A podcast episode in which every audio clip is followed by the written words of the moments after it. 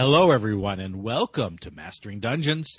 I'm Shawn Merwin here with my co-host Teos Abadia. Hey, Teos, how's it going, sir? Shawn, I am doing really well. I'm looking forward to a great week. I'm very positive.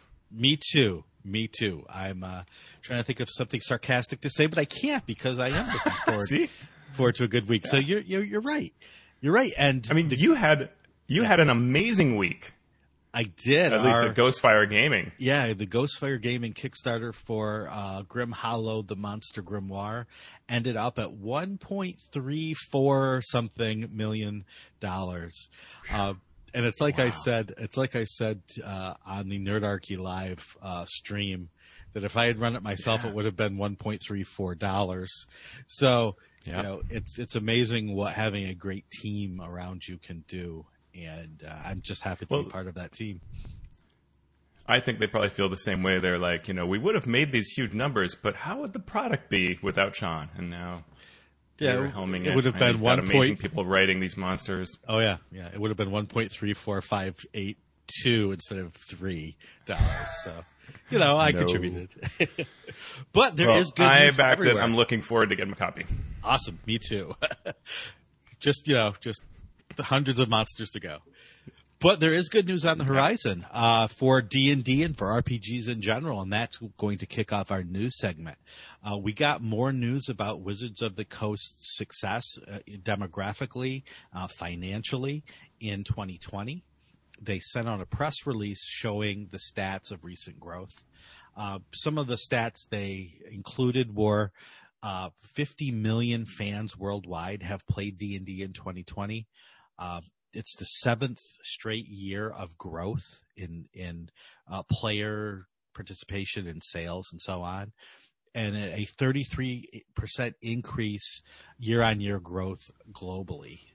So still going. You know, the first time we heard that, it was like, wow, it's continuing to grow even after a year, and now we're seven years into it, and it's continuing to grow. So, you know, it's a runaway, as my wife would say, it's a runaway train wreck. Uh, no, it's, a- like my a- kids were. You know, just every year growing. It's Yeah, like, exactly, wow. exactly. And hopefully, WotC doesn't have to go to college uh, at the end of that. but uh, do you want to talk about some of the more in-depth, fascinating demographics you saw? Yeah, absolutely. I mean, this was so, so interesting. So they provided this pie chart of the breakdown by age of different players. And I think what they did is they sort of, they, they broke down the ages such that you see how evenly distributed it is. And it, it is kind of incredible um, because generally what you're looking for in a company is to identify like what's your demographic. And what this pie chart sort of tries to say is our demographic is yes, all of the above. Um, but when you look at it a little closer, there's some some surprises, uh, especially maybe to those people who love saying, "Why isn't Wizards bringing my favorite setting from back in 1980, whatever?" Mm-hmm. Well, it turns out that people who are ages 40 plus are 13 percent of the overall breakdown. Mm-hmm. So 13 percent of gamers playing D and D are 40 and above. That's you and me, Shawn. so us. we are 13 percent, and maybe that's why Spelljammer hasn't arrived yet. Mm-hmm. Um, and then a 12%, so almost the same, are ages 15 to 19, which is wonderful. Yeah. So there are almost more more players ages 15 to 19 than there are over 40. Uh, so Yeah. just you know, and we were stuck in such a mindset, rightfully so.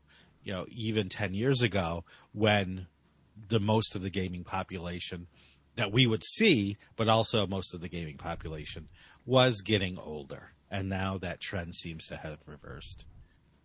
Yeah, we've talked about on the show, we would be at conventions looking around going like, oh no, you know, this is going to be really bad in a decade or two if nobody new is coming in. All of us are this age. And that's just not true anymore, which is wonderful because those 15 and 19 year olds hopefully have 40, 60 years of gaming ahead of them or more. That's awesome, right? And, and awesome for the brand. Yep. Um, so then we have some more breakdowns. Like 24% are ages 20 to 24. This is the biggest demographic, which is a huge change. That itself is awesome. And if we add those two together, we can say that 36% of all players are 24 or younger. Another 18% are ages 25 to 29. So again, if we add that up, 54% of all players are ages 29 or younger, right? More than half are 29 or younger. That's great. That's really good. It's exactly what companies would love to see. Um, because you've got a strong base that's grown up with the game, and then they're hitting the spending ages. Um, that's great. 80% are ages 30 to 34, 40% are ages 35 to 39. So like 32% are in their 30s, you know. Yep. That's great. You know, and that, that's almost the highest level pie chart. 54% are 30, are less than 30, 32% are in their 30s, and 30% are in their 40s and up. So great. Um, the demographics are also changing in terms of male, female. 40% are female, less than 1% other non-binary. Um, so that's improving mm-hmm. uh, from you know poll, polls of the days of old. Um, yeah, and just a lot of fascinating information. Like they say that sales of DM focused books, such as the DMG and Monster Manual, all grew year over year. And that's amazing on several levels. One of which is that usually your old material, even your core books, just tend to drop off over time. Right. Or that amidst all the many books, it can be hard to find the what to what you're supposed to buy. Mm-hmm. So the idea that the DMG and MM are still selling strong now suggests that players are DMing, are buying, you know, these original core books, and that's exactly what D and D would want to see. It's great, right? Uh, because you know, players' handbook sales are great, but that doesn't mean the DMs, which are important to running the game, are actually engaging. And now seeing that sort of engagement DMs spawn players, which then spawn new DMs, which then spawn new players, and so that's the sort of cycle that we love to see. Uh, streaming play, streaming play looks like it is also uh, piquing everyone in, in everyone's interest. March of 2020 saw an all-time peak in searches for D and D streaming, uh, D and D live play. Uh, I am not surprised to see that millions of people downloaded the free material that was part of the stay at home, play at home program that WotC produced as we were entering lockdown because of the pandemic. Uh, I know from personal experience that certain adventures uh, were downloaded at least 100,000 times. Uh, and for D&D, everybody got it free. Don't forget to get something else by those creators because you know exactly that was a lot of downloads. Yeah, it's all good. And uh, D and D Live 2020, which was supposed to have been in Los Angeles uh, in the springtime of 2020, which was moved to online because of the pandemic, had over four million views at at wow. some point during that. And uh, TikTok has over one billion views of the D and D hashtag in 2020. So that just shows that again, you know, sort of the younger generation for whom TikTok is their uh, social media platform of choice is also uh, engaged in D and D uh, socially. Yep, and if you're older like me, you see TikTok on Twitter when people just repost it. So exactly, exactly. It's all you know. It's all spreading, spreading the joy through all the social media outlets. And uh, so, what what's the uh, what's the deal with Dark Alliance video game? Yeah, so they went through at the end because this was, you know, all this information came through as a sales piece that was given to uh, various places. So, sort of a press release. And uh, at the end of this was of the graphic was information on upcoming releases. Um, that included June 22nd, where Dark Alliance video game comes out, and they noted that you know this is not a license. This is the first video game that comes from their own studio that they created. We reported on mm-hmm. a while back, so that's a big deal because you know it's, it's, their cash, it's their investment, and it's their profit. Yeah. Hopefully, so we'll see how that comes on, on June 22nd. There's been a lot of drum up for that. Um, then they talked about D and D Live and D and D Celebration. Uh, which are again being held. So this is, I think, the first confirmation of D and D Celebration being mm-hmm. an event of some sort. You know, we don't know the details on it. Yep. Um, it also looks like D and D Live doesn't have a gaming component. It is a media type mm-hmm. of you know viewership streaming thing.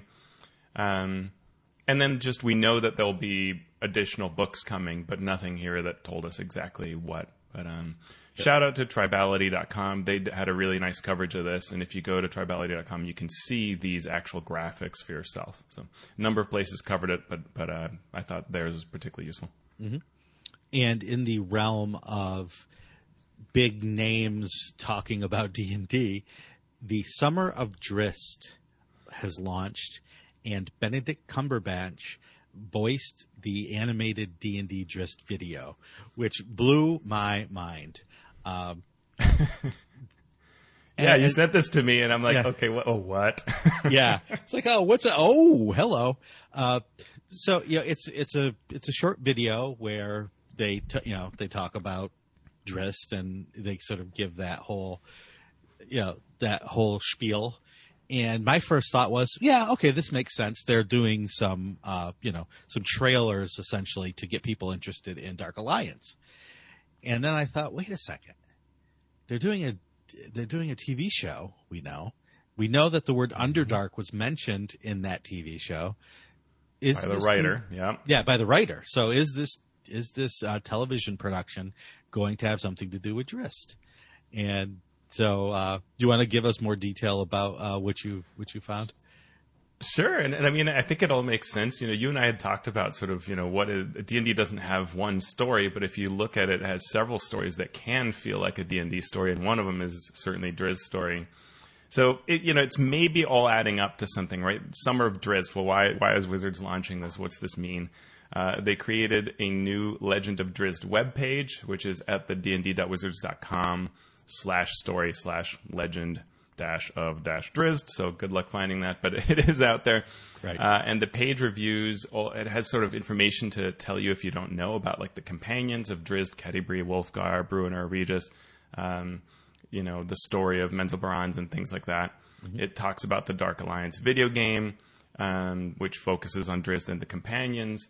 Um, the site also has a change in lore, which is really fascinating. So we have been talking a lot about how D and D looks at orcs or drow, and whether you know, in what ways that's harmful, not whether, but how it's harmful, um, and and how to maybe undo that. And so one of the things that's interesting here is that we we get just matter of factly included in, in all of this lore that's on this web page, the idea that there are two other drow cultures, the Loren drow and Aven drow, who live in other cities and who do not follow Lolth.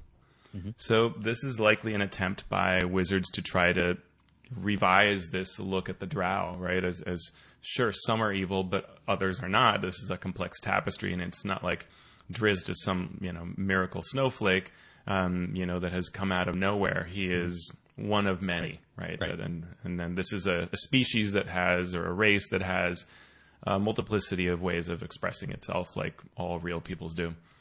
Um, so that's cool. Yeah, Uh, I was gonna say, and next uh, we we find out that there will be a new novel by R. A. Salvatore uh, called "The Starlight Enclave" that releases August third. So that's another uh, pin in the bulletin board that is the Summer of Drizzt. Yeah, and then a Legend of Drizzt Amazon store. That tells you something about how uh, these companies are looking at things when you create your own little Amazon store, and it's it's sort of fun to look at it. It has the you know the Dark Alliance video game. It has that Legend or the Drizzt statuette that came up through Hasbro. So there's another data point that I'd sort of forgotten about because they have this limited edition figurine with the two swords that are wrong. Yeah. And then, did you happen to watch this video with uh, B. Dave Walters? I did not. Yeah, I, I only watched a part of it just due to time, uh, but I love B. Dave Walters, uh, such a great voice, and he has a video where he hosts R.A. Salvatore talking about the story of Drizzt, and, and, and, and so it's a good catch up if you don't sort of know about how R.A. Salvatore went around it. It's always great to hear him talk about it. So I, I, this is on my list to go back and, and, and watch later. Yeah. Um, and then, uh, and then we've seen also Drizzt and Lolth in the new Magic the Gathering set. A bunch of cards are in this video and in other videos Yeah. showing that off. So so more cross promotion, you know, using Drizzt as as a linchpin for pointing out video game book. Uh, I'm surprised there's no comics uh, mentioned here, but maybe there will be by the time. Uh, yeah, exactly. Uh, and then all of this, of course, comes together to make us wonder if this D and D TV show may have some sort of connection. So we uh, we will find out at some point, but it's not Yeah. today. No, no. Very exciting. Yep, we have new D and D movie news. Uh, the British actress who plays Genya Safin on uh, Shadow and Bone, a Netflix series, has been cast. And did we put the other news that came out about? We didn't. We didn't put it in the show notes, but I'm going to mention it. Uh, Okay. Apparently, when you create a movie, you have to register it for copyright reasons, and the copyright registration was put out on on Twitter and other places on what the synopsis of the movie is. Oh, but I saw something that said that maybe that wasn't actually true, though. Exactly. So first came out the synopsis, which which talked about, you know, how basically a party of four, a rogue, a wizard, uh, a uh, barbarian, I think, or a fighter, and a druid, not a cleric, a druid, uh, you know, come together. One was a harper who had been in prison and was released, and so they're joining back up with their group, you know, to fight some uh, an evil ruler of of the city of Neverwinter. Said, said this synopsis. So everyone, of course, lost their mind in in various ways. Right? I'm like, oh, that would be a great movie. You know, you're bringing in lore, but it's a, like a heist film. Yeah, You know, it, sounds you great. Could, you could make this work well. And then a bubble was burst when someone later said, well, you know, they really don't have to tell the truth on this, on what they did because it was a pre-registration. So you can really say anything you want in the pre-registration, but you do have to, you know, put the copyright details correctly in the actual registration. Right. So this could just be a red herring. It could be true, but it's fun to speculate. Uh, Super fun. Yeah. and, and if it is true, it seemed pretty cool. So Right. That's exactly. It- so if, if it's if it ends up being the movie, I'm okay with that. And if it's not, I wait to see what else they can come up with. Yeah. The most interesting speculation I heard around it was the the idea that someone noted that it the synopsis didn't say anything about sort of the real world element, right? And I've you and I always wondered like would there be this sort of the Stranger Things where we show the the game being played and then in, go Right. into the world, the fiction of the game. Uh, you know, do we go back and forth? And, and so there wasn't. But as you said, you know, anything can. It, it doesn't necessarily mean that's there, not there. Right. Um, but I, you know, I have been to go back a step. I have been watching Shadow and Bone, uh, this Netflix series, and Daisy Head uh, plays a cool role in that. So I'm, I'm I'm curious to see, you know, sort of as a late addition to the cast, what she'll bring to it. So I'm, I'm looking forward to that. Yeah. Good stuff all around. Um, Dragon Talk, which Teos uh, was on last week, we pointed it out that he would be on, and sure enough, he was. I mean, it was. I watched it. It was a great, uh, Oh. great episode. You and Shelley really, you know, had fun, but did some cool D and D work. Uh, that- yeah, that- we had fun. Yeah, and and it's something that can be intimidating to new players or to new people that want to DM. But the way you handled it showed very well how you can sort of share that burden and create Cool. something all together. And you know, I thought it was thought it was wonderful. And now you're pointing out that Dragon Talk has a new feature called Insight Check. Uh, would you like to talk about that? Yeah, so this seems to be a new segment from what they mentioned on the show. Uh, and this was the show before last where this first premiered. Um, so, Insight Check is where they're going to introduce a recent staff addition. So, I guess it's your opportunity to learn about these people that have joined the staff. And the first one they did was on the awesome Makenzie De Armas. She is an associate designer who started in January and she shares her background and the type of work that she's doing. Though it's sort of funny because being an addition in January, there's nothing that she can talk about because it's all not yet released. It's all new. But but yeah, there's just hints of the type of work being done and and the dynamic and what it was like to join Wizards at, at, during the pandemic, right, where you can't actually visit the storied halls and see the big giant statues and things like that. Um, but it's a really cool idea to, to give this this understanding of where designers come from and introduce us to to these new um, people because you know they can't go to conventions and things like that yet. Um, so I hope they cover not just the recent editions because we've had a number of those, but also staff numbers have been around for a while because I feel like there you know there are a lot of new players coming in all the time and they don't necessarily know who any of these folks are in any great you know depth. So Yeah, I was very fortunate to have Makenzie come talk to my uh, college class about writing for RPGs, and it, you know she was amazing. What she covered, she covered monster design, and her monster design was amazing. It was great for the students to see, but it was also great to get perspectives. You know, some of the people I had come talk to the class were, you know, 50 year olds, 40 year olds, 30 year olds. And she is pretty much newly out of college with a creative writing degree, which is what some of these students were getting. Right. So she was, you know, basically a year older than them. So it Yeah. showed them that it's not just these people who have been uh, designing, a, you know, designing role playing games for 30 years or 40 years. Uh, anyone can get into this business if you are smart, if you are talented, if you know what you're doing. Um, the opportunities are there. So I'm glad Makenzie uh, got to share it with my class, and then also got to share it on Dragon Talk. Yeah, I mean, I, I have to confess that there was something about listening to uh, this interview where, at times, you, you you just feel her age, and you're like, "Wow, you're that good at this age." It's sort of like when you think about, you know, Joey Hake or, or just any number of really talented new people we have these days, and, and you just think, "Wow, I Yeah. can't wait to see where their careers are going to go because they're this good." This early on. That's and, and I love Makenzie's monster design and, and the MCDM adventure. It's Yep. uh, issue um, I think it's the first or second issue. Love what she did with those elemental monsters. Like uh, that's right up my alley. Fantastic. Can't wait to see everything these folks are going to do.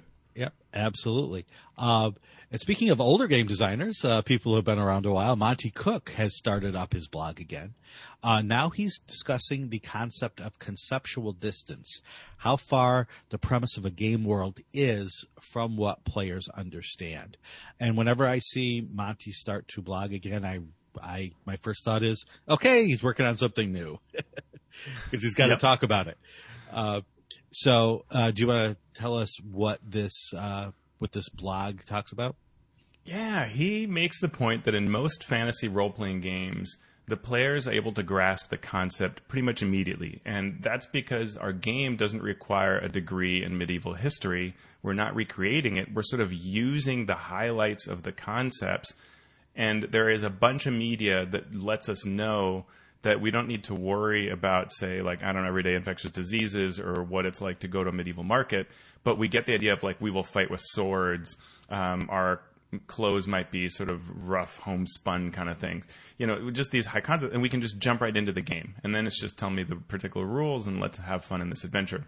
But the more that a game steps away from that and requires explanation, the harder it is on players to grasp and to get going. And so he makes the point that futuristic science fantasy games are harder because we don't know what the, the players can or can't do with their characters. Mm-hmm. And the designers have to bridge that gap in some way. And he talks about sort of how he did it in Numenera and in an upcoming game that he is developing to bridge that gap, which it makes you go, oh, okay, this is interesting. Right? Yeah, yeah, and and it's something that wh- while he can say that in most fantasy RPGs the players can grasp the concept, it's not really that easy because running Dark Sun and running Eberron are two different things, where you do have to get through those assumptions, and you do have to find a way not only to make the setting work uh, in the minds of the players, but make the rules work with the setting in the minds of the players. Uh, so it, it is a challenge. There's no doubt, and you know Monte knows that as well Yeah. as anybody. Uh, so it's it's interesting to see. You know, obviously, like Numenera was something completely different, and Right. you do have to then set the ground rules around. You know, whenever you write anything, you're creating the world with words. Um, It can be, you can call it the real world, but my real world is different from Teos's real world, which is different from you know everyone's real world. So you're always sort of setting the barrier setting the frame uh, for any story, any game you make. Uh, so you know it's interesting to see Monte. Um, I, I'm going to say pontificating, but I mean it in a good way, right? Uh, Yeah, yeah. exploring exploring this uh, concept, and probably, hopefully, as he develops his game, he will continue uh, exploring that with us and sharing his knowledge. Yeah. Yeah, and, and I, this applies to campaigns as you, you, make an excellent point with with Eberron and Dark Sun because sometimes in our campaigns we want to come up with these really cool, wacky concepts, but the players, if they're supposed to know what life is like there, then you need to give them something. And, and, and even in our review of Rime of the Frost Maiden, right, the idea that the rime had been around for two years before the start of the adventure then begs a way to communicate that to the players properly so that right. they know how to feel about how they should feel about this. How do most people around me feel like this about this? And if you don't tell them, and and if you don't tell the DM, then that creates that conceptual distance yeah. where we don't know exactly how to interact with this. Right. Yep. So uh, you can check that out. Uh, we have a link in the show notes. It's montecook.substack.com. And continuing with the theme of blogs, we have DM David talking about how to run an ambush. Uh, he discusses stealth and how the uh, ambush rules in 5e don't really work well because you compare the stealth checks of anyone hiding with the passive perception checks of the opposing side. Um, and any creature, any character or monster that doesn't notice the threat is surprised at the start of the encounter, meaning the ambushes almost never succeed because someone's stealth check is going to be lower than someone's uh, perception yep. check. Yeah. Uh, do you have any other thoughts on that?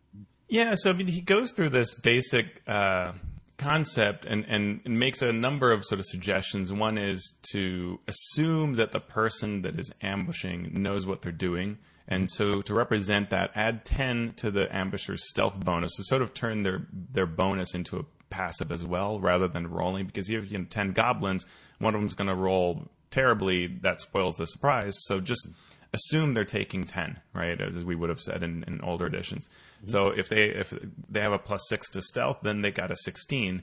And now ask yourself, are they doing a good job at this? Because if so, they should get advantage. And as we probably know from the DMG, you add plus five to the total when you're when you have advantage on a passive. So now it becomes a 21, and now we have a, a good basis by which only those characters that have high passive wisdom perception scores are going to avoid surprise, but most of the party will, which is probably what you intended for. Mm-hmm. Um, and he also points out that this sort of process mimics how traps work and ends up being better. And, and then he gives just a number of scenarios and covers how those scenarios can, can play out in ambushes for maximum fun, including the idea of when initiative should start. So I found it all a very valuable read. Yeah, he uh, really breaks things down nicely. And so you can give that a read at dmdavid.com. Oh, we got through the news. Uh, and now we are going to not take the deepest of dives into Candlekeep Mysteries, but we are going to give sort of a background on what, what it covers, and then each of us will dive into one of the adventures contained therein. Uh, so, as an overview, Candlekeep Mysteries is an anthology of adventures written by different members of the D&D community.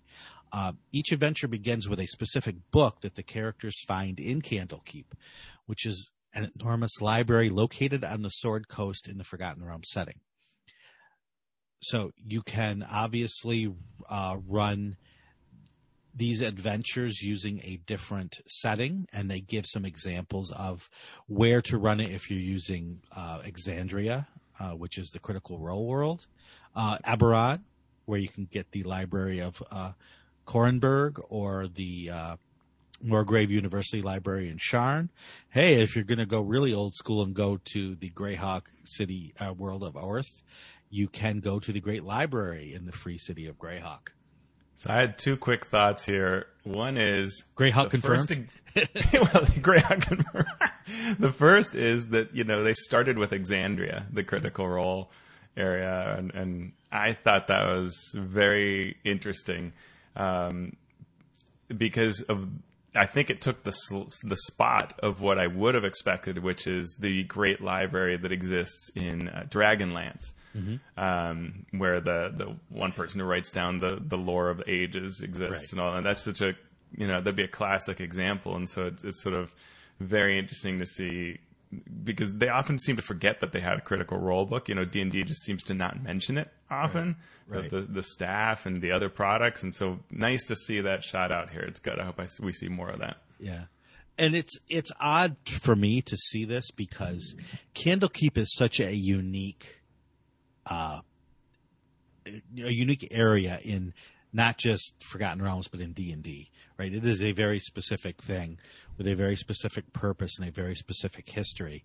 Uh, so yes, you can put a library and these books in those libraries, but it's those other libraries are definitely not like Candlekeep uh, in any way, shape, or form. Here's here's what's interesting about this book is that this book doesn't actually spend a lot of time in Candlekeep. That's the big spoiler of Candlekeep Mysteries. yeah, is that it's not we get a you know we'll talk about the what they do explain but they don't they don't cover it's this is not this is not you know floor plans of the library Right. and because of that these adventures can take place in any darn library anywhere even a little one like it doesn't even Sure. matter um, because they're not written that way which I actually missed. Like I, I actually wanted to see the halls of Candlekeep a bit more and adventure in them. That's what I thought I was getting.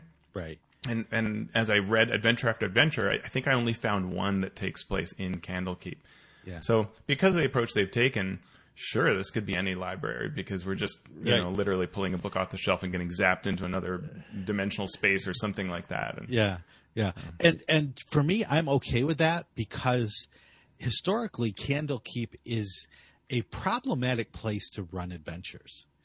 Um, you know, it is such a vault. It is such a locked down vault that to bring trouble to Candlekeep sort of flies in the face of its actual reason for existence, which is to keep trouble out.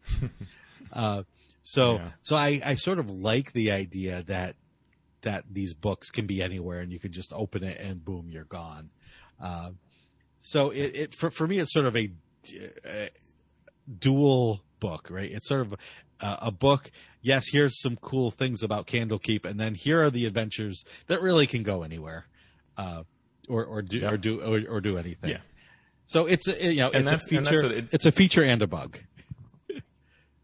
Yeah, it's it's like a TV show that you know, like um, uh, Twilight Zone or something like that, where we're not necessarily being told about the larger world, that we're giving a fantastic adventure with that spreads away from the the world, right? Yep. And I thought it was sort of interesting because when this book was first advertised, only in the very early stage, it was sort of like, yeah, we realized when we wrote Baldur's Gate Descent into Avernus and we send you to Candlekeep that there isn't a lot there, so this will flesh it out.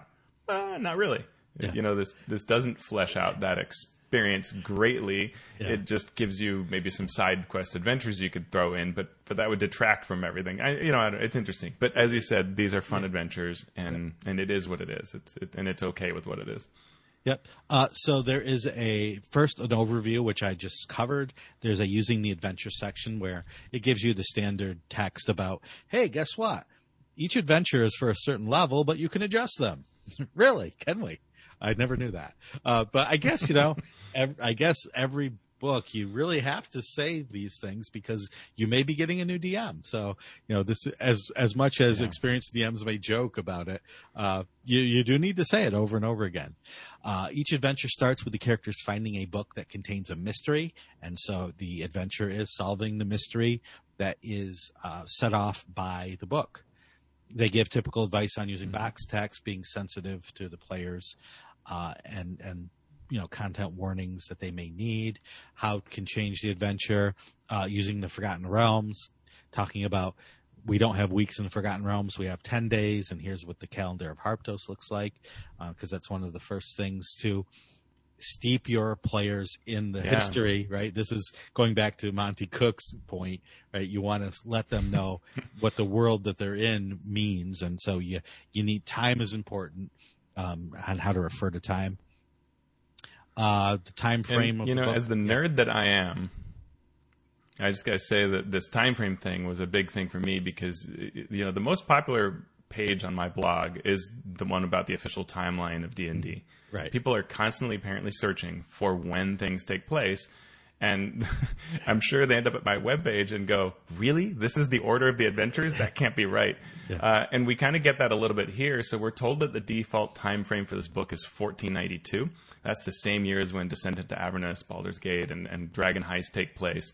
Um, but it has some wrinkles in there if, you, if you're interested in, in, the timing of it because it talks about a, a, an ogre with a headband that that's reading a book about Storm King and the time frame it gives for how long that's been doesn't quite add up with all the rest of the calendar. So, so I, I always find these pieces fascinating, and I, I updated my blog entry to, to deal nice. with that because, it, it, you know, there's always a struggle, and I find it fascinating. We've talked about this before that D and D doesn't want to say things when things are, but also can't help but say when things are and refer to previous right. adventures in its yeah. own text. And so, there's another little piece here that I thought was very interesting from that lore time perspective. right. I mean, I, I will get lots of emails, text, tweets, Facebook questions about things I've written, and probably the the most, uh, yeah, the question I get the most is that it's, hey, you wrote this adventure. When does it take place? Wow. And my my usual question is, I have no idea. That was the last thing on my mind uh, when when when I wrote that. So. Uh-huh wherever you want it to take place, that's when it takes place. Uh, and then we get uh, the Candlekeep as a setting section. So, you know, what is Candlekeep? And we talked about all of this before, uh, before we, uh, or when this book was being written and talked about. We went through what is Candlekeep and why is it important. Um, so, just for a brief summary, uh, just south of Baldur's Gate on the Sword Coast, uh, Candlekeep sits on a peninsula that sticks out into the sea. Uh, it's a walled town that surrounds the library, and to get into the town, you have to get through a gate that is heavily guarded. The only way you're allowed entry is if you provide a valuable book that the library doesn't already have, or a different version of a book, a valuable version of, of a book. Uh, it's uh, it's odd. And I just want to note that the adventures don't always tell you how you get into Candlekeep. Right. So one of the things that DMs, what I would have loved to have seen, is a section sort of saying like, for a DM, sort of how can players get in? Like, should that be its own adventure? Um, should you just assume the book and, and even just a group exercise where the players together decide what the book is yeah. that they're bringing yep. that would launch the adventure can be fun right just a fun little and i would have loved some sort of table or method by which that could all be facilitated. But uh, yeah. but some of the adventures are just like, yeah, you get in. And uh, I think one or two of the adventures mentions a reason, like a book or even the book that's involved or bringing in. But but most of them don't. Yeah, yeah. It so begs the, it, wait, how did I get in? Right. It's something that you as the DM have to decide how deep you want your characters to, uh, your players to get involved in that. If if you're just going to hand wave it and they get in because they get in, that's fine. But you know, if you want to steep them in the lore of this area, this is really the most important thing. Because if you go back to Baldur's Gate, the video game, what's the reason that you can't? Right, you start in you start in Candlekeep, you leave Candlekeep, and then all of a sudden, hey, you can't get back into Candlekeep. Go out into the, the real world, uh, and and it's because you don't have a book. so you know that's mm-hmm. it's that's a real sticking point for people who have played that that game. It's like that's the most important part of Candlekeep. Uh, yeah, and we do get some rules for like how you can be allowed to come back. You can sort of have various types of passes and stuff, so that's good. Mm-hmm. Um, I, I, would say though, you know, we had this when we when you and I designed the confrontation at Candlekeep Adventure uh, for the early 5e days that was one of the things we had to deal with. And, and what we just said in the premise was just, hey, the first thing you do when you sit at your table is come up with the book that you brought as sort of your character introduction. And that ended up being a lot of fun for tables. And, and sure, not everybody came up with, you know, a, a genius answer, but some of the people, yeah. can, you know, I think once per table, you're going to come, someone will come up with such a great concept for the book they're bringing. Right. And it's just, I mean, it's it's super fun. So I would have yeah. I would suggest the DMs, encourage the DMs to give your players that chance to come up with what book they're coming in, and and it can be a lot of fun. Mm-hmm. Uh, then we hear more about the structure itself and the defenses and decorum around it. So if you try to break in first of all, it's very hard to do because there are magical wards everywhere that prevent flight in, that prevent teleportation into the area. Uh, normal creatures like small birds can fly in, but larger creatures, magical creatures, are are not uh, uh, able to get past the these defenses. There are anti-fire and anti-theft protections also on things inside. There's also a mythic that can be activated as a precaution if there is a major calamity. Uh, but if you uh, act badly, if you are a bad actor in or around Candlekeep, archmages can basically show up in the blink of an eye and annihilate you.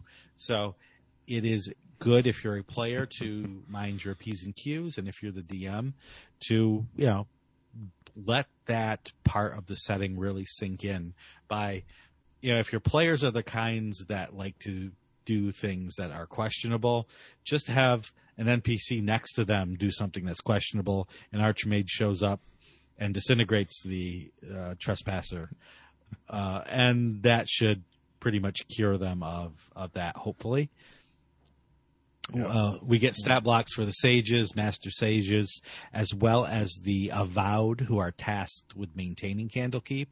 Uh, these avowed range from commoners to high-ranking members of a hierarchy. The keeper of tomes being the highest-ranking member of the avowed, and then there are things like uh, people like the first reader. There are eight great readers, master readers, chanters, and so on. So it gives you a history of the uh, hierarchy, the religious and the arcane uh, organizations that hold sway within Candlekeep.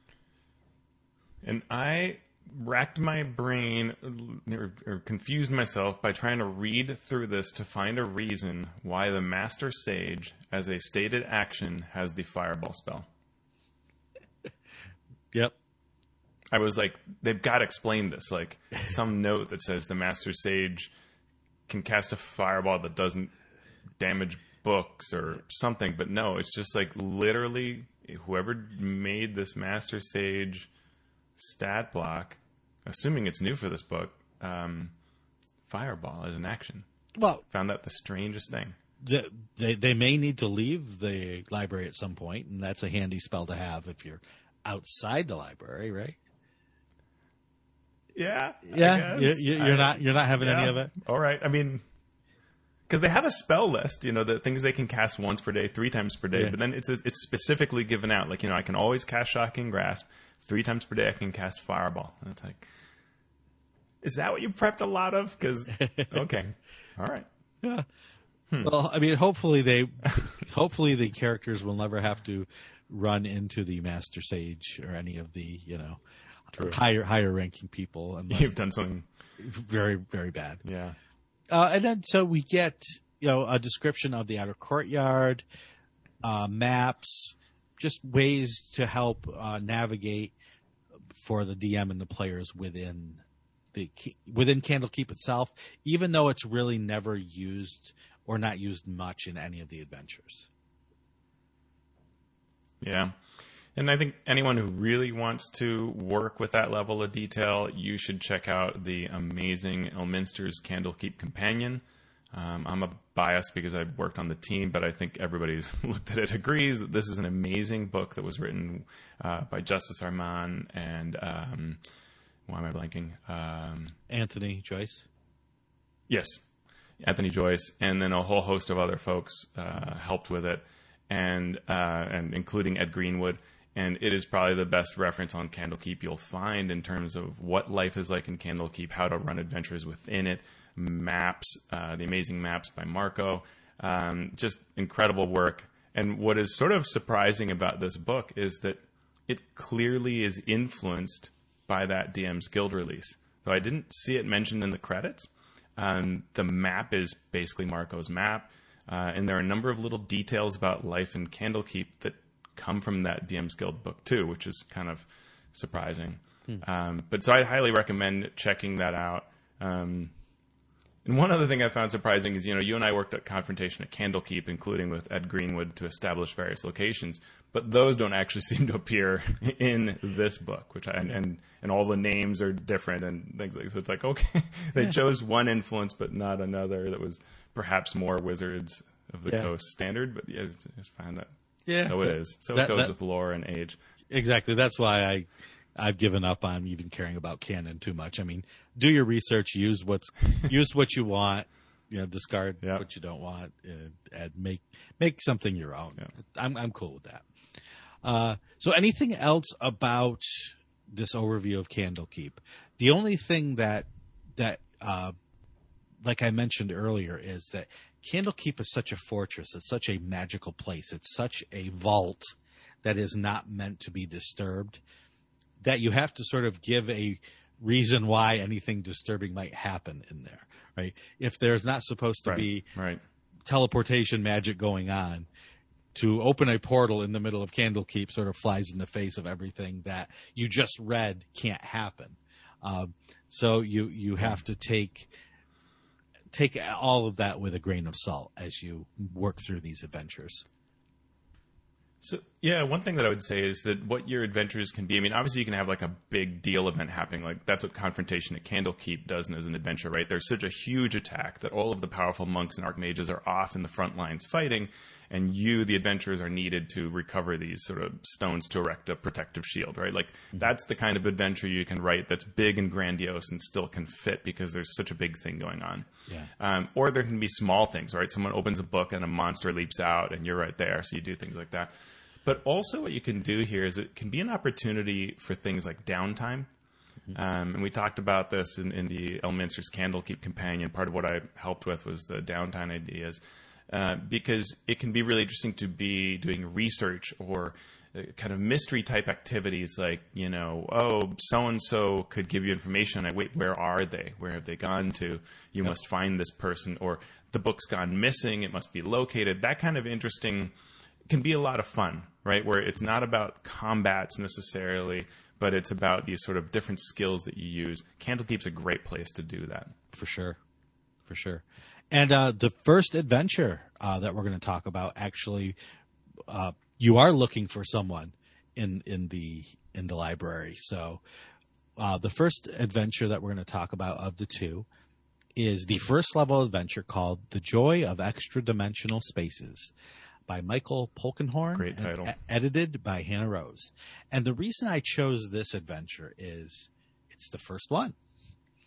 And if you are going to give a series of adventures, you better make sure the first one is strong, sets the right tone, uh, has has a good way for new DMs to run it and new players to get involved. So that's what I reviewed this adventure, uh, hoping to find. And overall, I found it. I think this was a really nice first level adventure both for new players and new DMs to uh, get into D and D by avoiding some of the problematic things that we sometimes see in adventures, especially early first level adventures, and still have it be fun and challenging and uh, tapping into the imagination. Uh, the one uh, the one problem I had was in the opening of this adventure where they sort of talk about the concept.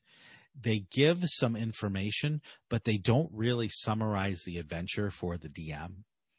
And it it's it's not a horribly complicated adventure, but it is it does have enough moving parts where I would have loved to see right at the start a synopsis of the adventure. This is what the characters are there for. This is what happens, and this is the potential outcome based on these factors. Uh, because as I was reading, I was confused, and the you want to alleviate as much confusion as possible, as early as possible for DMs. We have to remember that these are we're writing these adventures not to be read for fun, although you can. They're not written for the players, they're written for the DMs to present. So you need to treat it like the user manual that it is so that it can be best used by DMs. Uh, aside from that, everything else wa- uh, was great as far as I was concerned in this adventure. Uh, the adventure has the players going to Candlekeep in search of a sage named Matrius who can help them with a problem. The sample problem they give is that there is a blight that is hitting their home region and someone has told them that Matrius is the sage who has the answer. So there they go. They go to Candlekeep. They ask, "Where's Matrius?" And they are told Matrius is uh, working in a private study in the library. Let us show you where he is. So the characters are taken to that study, and when they get there, they find Matrius uh, is not there. Although all his things, his books, his personal effects are all laid out on a table as if he had just been there. So this then uh, leads to the discovery that there he was reading about extra dimensional spaces from a book called The Joy of Extra Dimensional Spaces, as opposed to The Joy of Cooking, say, uh, or sex, or of sex, of course. And uh, so they uh, can find the password to this extra dimensional space, even though they probably don't know the extra dimensional space is there. So there, there's a little bit of confusion here. Yeah. Uh, you have to read it a couple of times to realize that the book that he's reading was written by a uh, powerful mage named Fistandia. So Fistandia loved uh, to explore and uh, think about extra dimensional spaces. So she created one uh, with the portal to that place being right in this particular study. And so the book had a password to the to show the portal, but no one ever put two and two together because so they might say the password, but they weren't at the place where the portal door is. Now, Fistandia always used this particular study and uh, Matrius learned that, went to that study, and then found the the uh, the space. So that's why no one else over the years ever found that space. So the that's not explained clearly at first. Uh, that's why I was talking about right. sort of needing to be stated up front what's going on. So you may, as a DM, have to sort of massage this and get put some clues so the players realize that they need to say this word that's in the marginalia of this book, and it's open to that page, so it, there's a clue there. If they say this uh, word, the portal opens. They see the doorway to this extra dimensional mansion, which is a version of uh, Mordenkainen's magnificent mansion, which Fistandia uh, created and made permanent. So you sort of have to do as the DM a mental walkthrough of what's going on. So the players uh, say the word, doors appear. Oh, here's the portal. Hey, let's go through. There is a small problem or a potential problem with this whole portal thing, especially when the premise of your adventure is you go to the portal, you step through the portal, and then you get trapped. Because what happens is with yeah. more than one group, someone, oh, I, I will step through the portal. Everyone else is waiting. Now, anything going on the other side of the portal, if there's a trap, you can't reveal that to the rest of the players or they won't step through. And then it turns into sort of this awkward, well, we know that we have to step through because that's where the adventure is. So, okay especially because when they step through the portal, they they immediately run into uh, the the sage that they were seeking, Matrius. So Matrius says, "Hi," and you can introduce and you can say, "Hey, Matrius, we came here to f- seek your help. Would you help us?" And Matrius says, "Yes. If you do me a favor, I need you to." Go through the rest of this sort of extra dimensional mansion for me. If you do that, I'll help you with your problem perfectly wonderful way to get adventurers in. Uh, a okay. The problem comes when Matrius says, okay, I'm going to go back through the portal and wait for you on the other side because I've got some research to do. So he steps through. And when he does, even though we are not told this, even as DMs are not told this, uh, he gets, he has this imp statuette that he found that he's taking back through. When you step through, and by the way, tons of spoilers here. I think uh, doesn't need to be uh, doesn't need to be told. Uh, wh- when you step through, the imp turns into a real imp. The imp figurine turns into a real imp, stings Matrius, and he dies. So here's that that whole problem of if one character steps through, the rest don't. He does all the talking. Matrius comes through. If the characters are on the other side, they see this happening and could potentially stop it, stop the imp from killing Matrius. Uh, now, when Matrius steps back through, he can do so because he, quote unquote, knows magic, knows the way to do these things. However, the players don't. So the players are supposed. I think that to is it shuts down, right? The- Right, The, it- it- the portal sh- closes or it, something. it- like that, yeah. closes. It doesn't really give a good explanation on that. You know, it specifically Mm-hmm. says Matrius says, "Well, I know how to get back through, so I'll go through." But the players are supposed to be trapped on the other side, and I have no problem with that. Uh, just as the DM, you might need to massage the story a bit, depending on what shenanigans your players get up to. Uh, so if it all goes according to plan, Matrius walks back through. All the player characters are still in the mansion, but now the portal shuts down and they need to find a way back through. They can learn how to get back through by exploring the mansion. Uh, there are clues that they can run across, but it may be a while before they run into the different encounters. There are something like 17, I think, uh, rooms for them to to go through. So it's it's significant. It's not you know just two rooms and you're done. Um, and the clues that are given to solve this problem, find the password back through the portal, they may not run into right away. There's a good chance they will, but if they choose to go through the wrong door or down the wrong passage at the wrong time, they could go through most of this before they actually realize, oh, there's a password and this is how we find it. So again, as the DM, if your players get frustrated easily by things, you may need to put the path in front of them as opposed to letting them wander to and be frustrated until they find it themselves. I'm going to take a breath, Teos. Is there anything that you want to add Yeah. to all of this? Uh, you know, you in the notes you mentioned some of the monsters that are here, and one of the things I liked is is a lot of these adventures have new monsters. They tend to be really cool. Um, you can talk about this one you mentioned here because it is really neat. But but they they're either just really neat.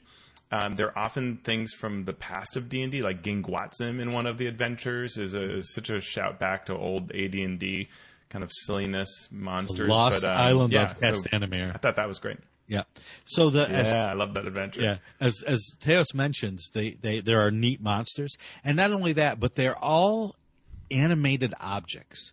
So one of the first things with new mm-hmm. players you run across is you put a sentient creature up against the player characters, and there's instantly this sort of moment of, are we supposed to kill things in this game or not?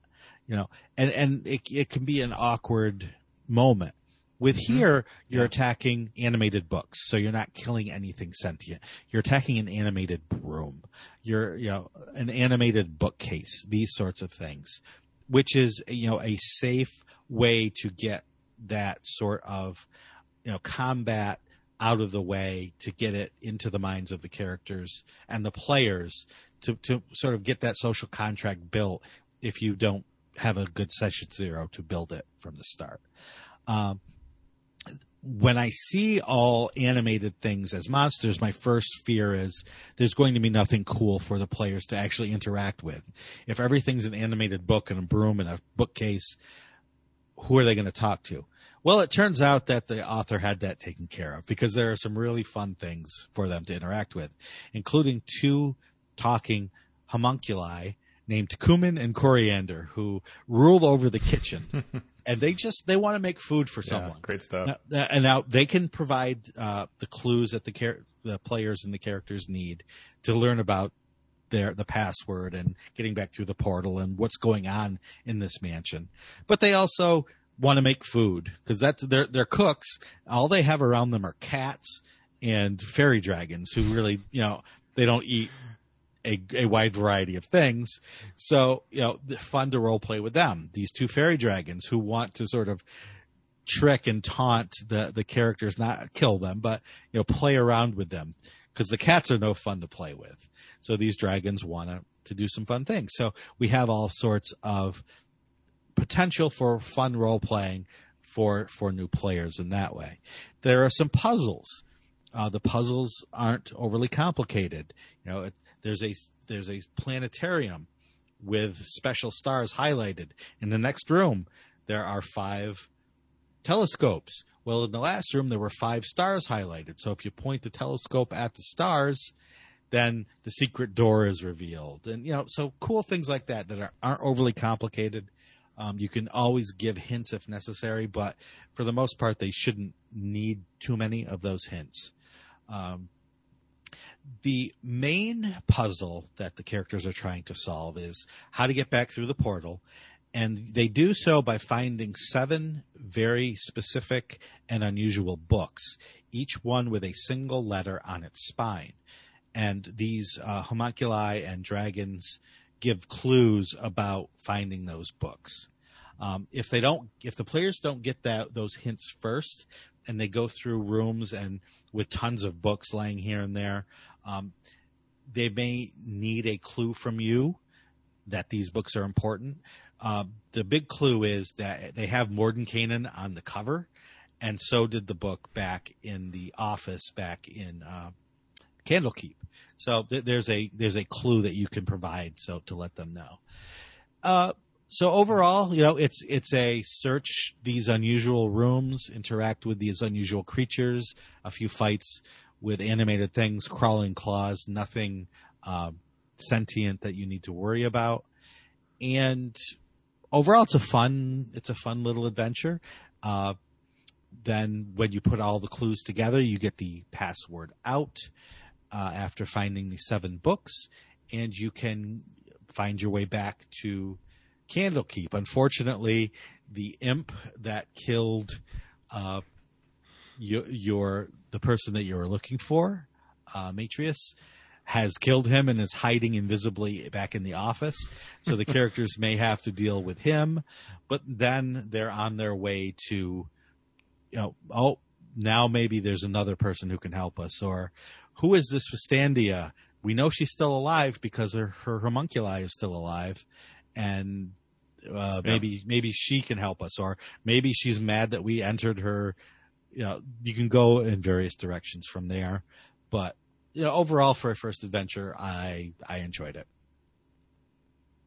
Yeah, I thought it was pretty good too. Um, and I thought it was like you know it's neat because these are we've talked about this before these are all new or many of them are new authors and so uh, like uh, this adventure you reviewed michael polkinghorne wrote it and he is someone who you know uh, lives in a works in a vineyard, uh, has been playing D and D throughout the ages, runs a podcast, and ended up being an author on this, right? And so it shows that sort of diversity of how people can come from all kinds of different angles to to contribute to D and D. Um, and and it it yeah, I think this would be a fun adventure to run. I was overall really impressed with the quality of all of these pieces. Yep, and and it. So uh, shall I talk about mine? Yeah, totally. Um, so a number of them are written by D and D designers, and as you would expect, some of the more fun ones uh, come from sort of people who have a long background in it. Uh, one of the one that I'm picking to cover is Shemshime's Bedtime Rhyme by Ari Levitch, who is a member of the D and D team and has uh, you know a lot of experience in working on these kinds of things. And we should say that every of the every one of these adventures is focused on a book and includes the art of that book, which is a neat part of it. Mm-hmm. And this one is particularly interesting because it sort of has these mechanical clockwork features on the side of, of the spine of the book. And we then later get art of the book when it's open because this is not a book with pages. You open it and you see four different um, kind of pop up book like sections that will move and play music. And the whole premise of this adventure is and, and it's exactly what I like about it is very different than most adventures. And often when I look at a book like Candlekeep Mysteries that has given me a bunch of different uh, kind of one shots that I can run, right? Small adventures.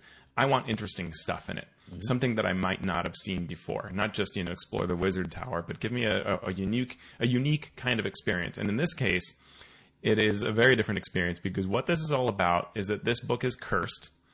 Someone found it, and it plays a nursery rhyme that gets stuck in your head, and you will hum it, and then everyone around you who hears you humming it will hum it, and it's sort of this rhyme plague mm-hmm. that uh, is starting to take over.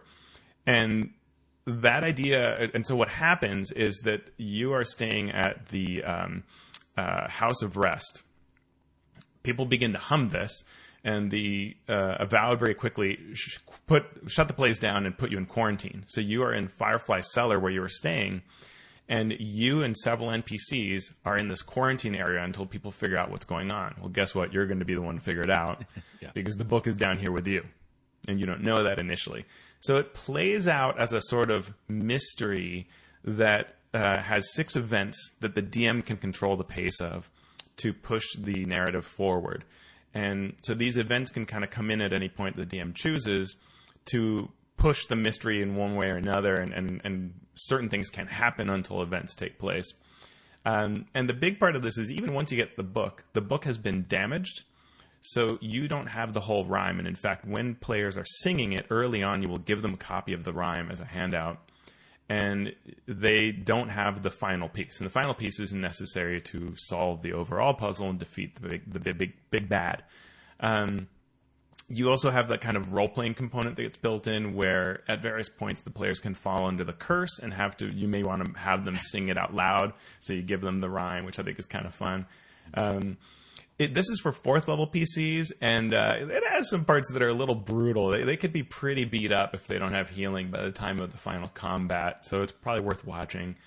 Um, but what's neat is at the end um, they the you you finally find who has the book. Um, you realize part of the book is broken. When you fix it, you can get the last piece of the rhyme, and the undead spirit of Shemshime, the creator of the book, appears. And the uh, has a number of interesting sort of attacks that they can do, including making people attack each other. Which characters attacking each other tends to be one of the highest damage things you can come up with. So yep. that can hurt, especially if they've been hit a lot earlier. So you know, um, it's something to watch. But uh, what makes it super interesting is Shemshime will be at one hit point and can't go below that until you use the last part of the rhyme to solve how to kill them, which involves crushing Shemshime under at least a thousand pounds, I think it is. So there are three different things they can use to crush Shemshime, and Shemshime will follow the person who has the book. So that's sort of a mechanism that you can use, which I think is fine. It's not overly complicated. You know, run around, get you know topple things onto Shemshime. I think that's perfectly fun. It's the kind of thing that maybe sounds a little simple, but actually I think in play will be a lot of fun. Yeah. Um, so I like the premise. I love the events, and, and, I'm not covering this, but every one of the rooms down in this Firefly cellar is detailed and can be explored as the characters are trying to figure out what went wrong. Um, and and and it's it's just very imaginative, very creative, and the whole being here is is kind of neat. And in fact, I think that if you're thinking of how do I merge from the pan- the real life pandemic we've all been in, um, and feel like you've defeated the pandemic, this kind of lets you defeat a pandemic. So it may be right. what you're looking for. It's not overly dark. Right. Um, it can be. A, I couldn't help but read it and think this is like beating a pandemic. I kind of like this. So it's a great way to you know run your group through your first post pandemic game by beating a pandemic. Nice. Yeah.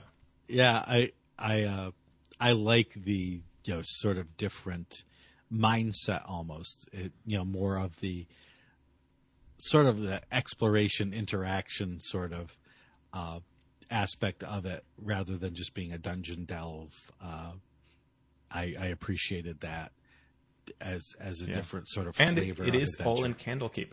Yeah, that's true. It's true. Yeah, yeah, and it's the one that takes place in Candlekeep. Nice. Um, just really quickly uh, before we wrap up, I, I, have there are a number of good ones in here. Uh, Alkazaar's Appendix is an adventure that's a desert tomb type adventure by Adam Lee. No surprise that Adam Lee just knocks this out of the park. If you like Pharaoh or classic adventures like that, if you love your desert type tomb stuff, uh, this is awesome. Uh, Derek Ruiz, who is Elven Tower on the interwebs, writes Sarah of Yellowcrest Manor, which is a dark mystery, very Ravenlofty. You could easy, easily slide this and several other adventures into uh, a Ravenloft campaign. Um, Daniel Kwan writes the Book of Inner Alchemy, which is a kind of monk martial art type fest. Very cool as well. Some really neat NPCs in that. Xanthoria is by the awesome Toni Winslow-Brill, and it's all about Zuggtmoy. No surprise, given Toni Winslow-Brill's you know Greyhawk lore connection type love. Uh, this is a fungal plague adventure, so another defeat the plague kind of thing. Yep. Um, there's some really neat aspects to that adventure as well. And shout out to the editors and developers who worked on the tome because a lot of these writers were first time writers.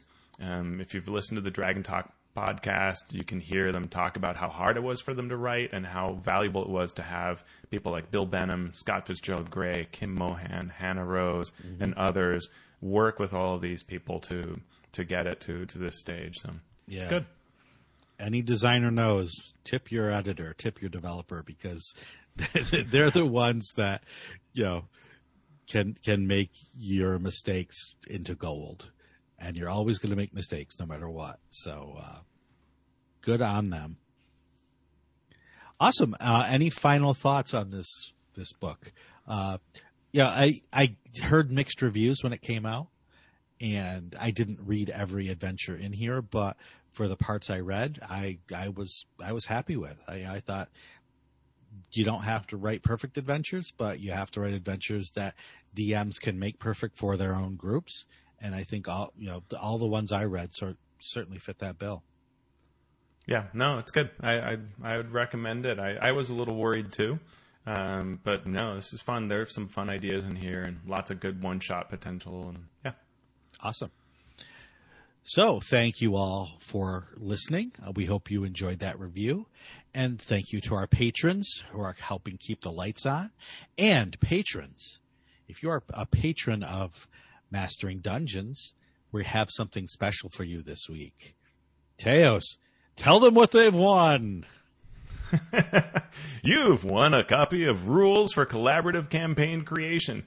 Uh, so this is a product that I just put up on DriveThru, and I created it when I was on the D and D Dragon Talk podcast with Shelly Mazanoble as we're going through how to do collaborative campaign creation. And I have given out copies free to anyone who joins my mailing list, but we're also giving it out to everybody who is on the MMP pa- Patreon. So if you join patreon.com slash MMP, uh, you will get a copy of this sent to you as well. Thank you so much for sharing that, Teos. Uh, where can people find you and your work and your new mailing list? Woo! Join the mailing list at alphastream.org and get free stuff in the future. Uh, find me on Twitter at alphastream. Where are you hiding, Shawn? I am hiding on Twitter right now at Shawn Merwin. You can also go to the forums at forums.misdirectedmark.com and let us know what you think about what we're talking about. And if you want to follow the podcast itself on Twitter, you can go to at mastering DND. Mastering Dungeons is a misdirected mark production, the media arm of Encoded Designs. So Teos, now that we have explored and escaped from Candlekeep mostly unscathed, what should we do now? Uh, I think that we have a new companion, which is a swarm of books that's going to come along with us in our adventures, and that's what we're going to use to kill some monsters. Do you know what how uh, animated books attack? Tell me. With a book club.